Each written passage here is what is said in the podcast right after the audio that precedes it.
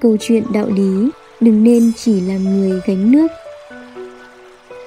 Chào mừng quý khán thính giả đến với chương trình Radio Văn hóa của Trí thức VN. Hôm nay mời quý vị lắng nghe bài viết Câu chuyện đạo lý, đừng nên chỉ làm người gánh nước.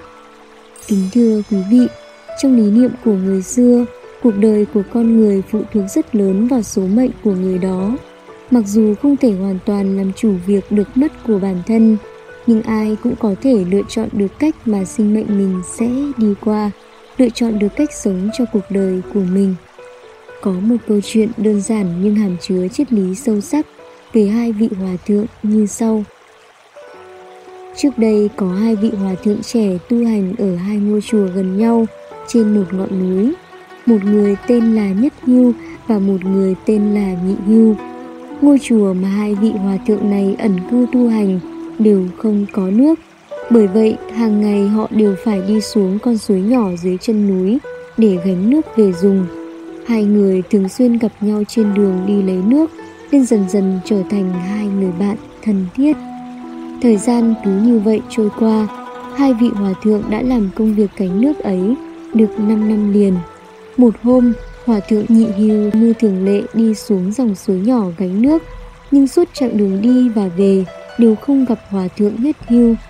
Nhị hưu thầm nghĩ, chắc hôm nay hòa thượng nhất hưu ngủ quên, không đi lấy nước rồi. Ngày hôm sau, hòa thượng nhị hưu lại xuống núi gánh nước, nhưng vẫn không gặp hòa thượng nhất hưu như trước. Thời gian một tuần trôi qua, rồi một tháng trôi qua, nhị hưu vẫn không gặp nhất hưu đi gánh nước như trước nữa. Lúc này, anh ta thực sự thấy lo lắng cho bạn của mình.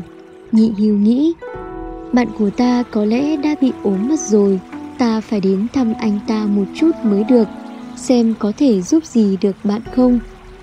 Nghĩ vậy, Nhị Hưu liền lập tức lên núi tìm đến chùa mà Nhất Hưu đang sinh sống. Nhưng trái ngược hẳn với lo lắng của anh ta, Hòa thượng Nhất Hưu không có vẻ gì giống một người đang ốm, mà đang ngồi trước sân chùa tập luyện quyền thuật.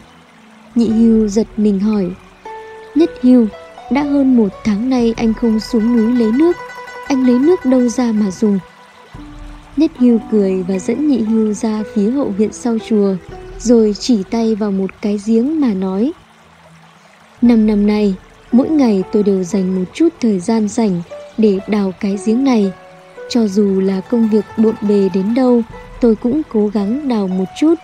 Đến giờ tôi đã đào xong được cái giếng này. Nước trào ra quần quận không ngừng. Từ nay về sau tôi không còn phải xuống suối gánh nước nữa.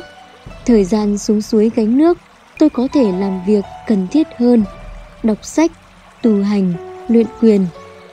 Từ đó về sau, Hòa thượng Nhất Hưu không còn phải vất vả xuống núi gánh nước nữa mà chuyên tâm tu hành. Người ta chỉ còn thấy Hòa thượng Nhị Hưu ngày ngày xuống chân núi gánh nước, mệt nhọc mà không có thời gian nghỉ ngơi. Trong cuộc sống cũng vậy, người thông minh luôn biết sử dụng thời gian nhàn rỗi của mình một cách hữu ích để phát triển một phương diện nào đó của bản thân mà đạt được những thành quả mình mong muốn. Đời người, làm người gánh nước hay làm người đào giếng tạo ra nguồn nước đều là do chính bản thân chúng ta lựa chọn và quyết định. Khi còn là người chưa đào được giếng tạo ra nguồn nước thì việc gánh nước là đáp ứng được nhu cầu cần thiết của chúng ta. Nhưng nếu một người có tầm nhìn lâu dài, có trí tuệ sáng suốt người ta sẽ có cái nhìn xa hơn. Đương nhiên, thời điểm vừa gánh nước vừa tạo ra nguồn nước nhất định sẽ vất vả, mệt nhọc hơn chỉ làm một công việc. Nhưng trong thế gian có đạo lý, trả giá bao nhiêu thì được nhiều bấy nhiêu. Cho nên ai có thể nguyện ý bỏ ra nhiều bao nhiêu thì thành quả mà họ nhận được sẽ nhiều bấy nhiêu. Đây cũng chính là điều mà cổ nhân thường dạy thiền đạo thủ cần, đạo trời ban thưởng cho người cần cù. Minh Ngọc xin cảm ơn quý khán thính giả đã đồng hành cùng trí thức VN. Mời quý vị bấm subscribe kênh và bấm chuông để nhận được video mới nhất của chúng tôi. Xin chào và hẹn gặp lại quý vị trong các chương trình tiếp theo.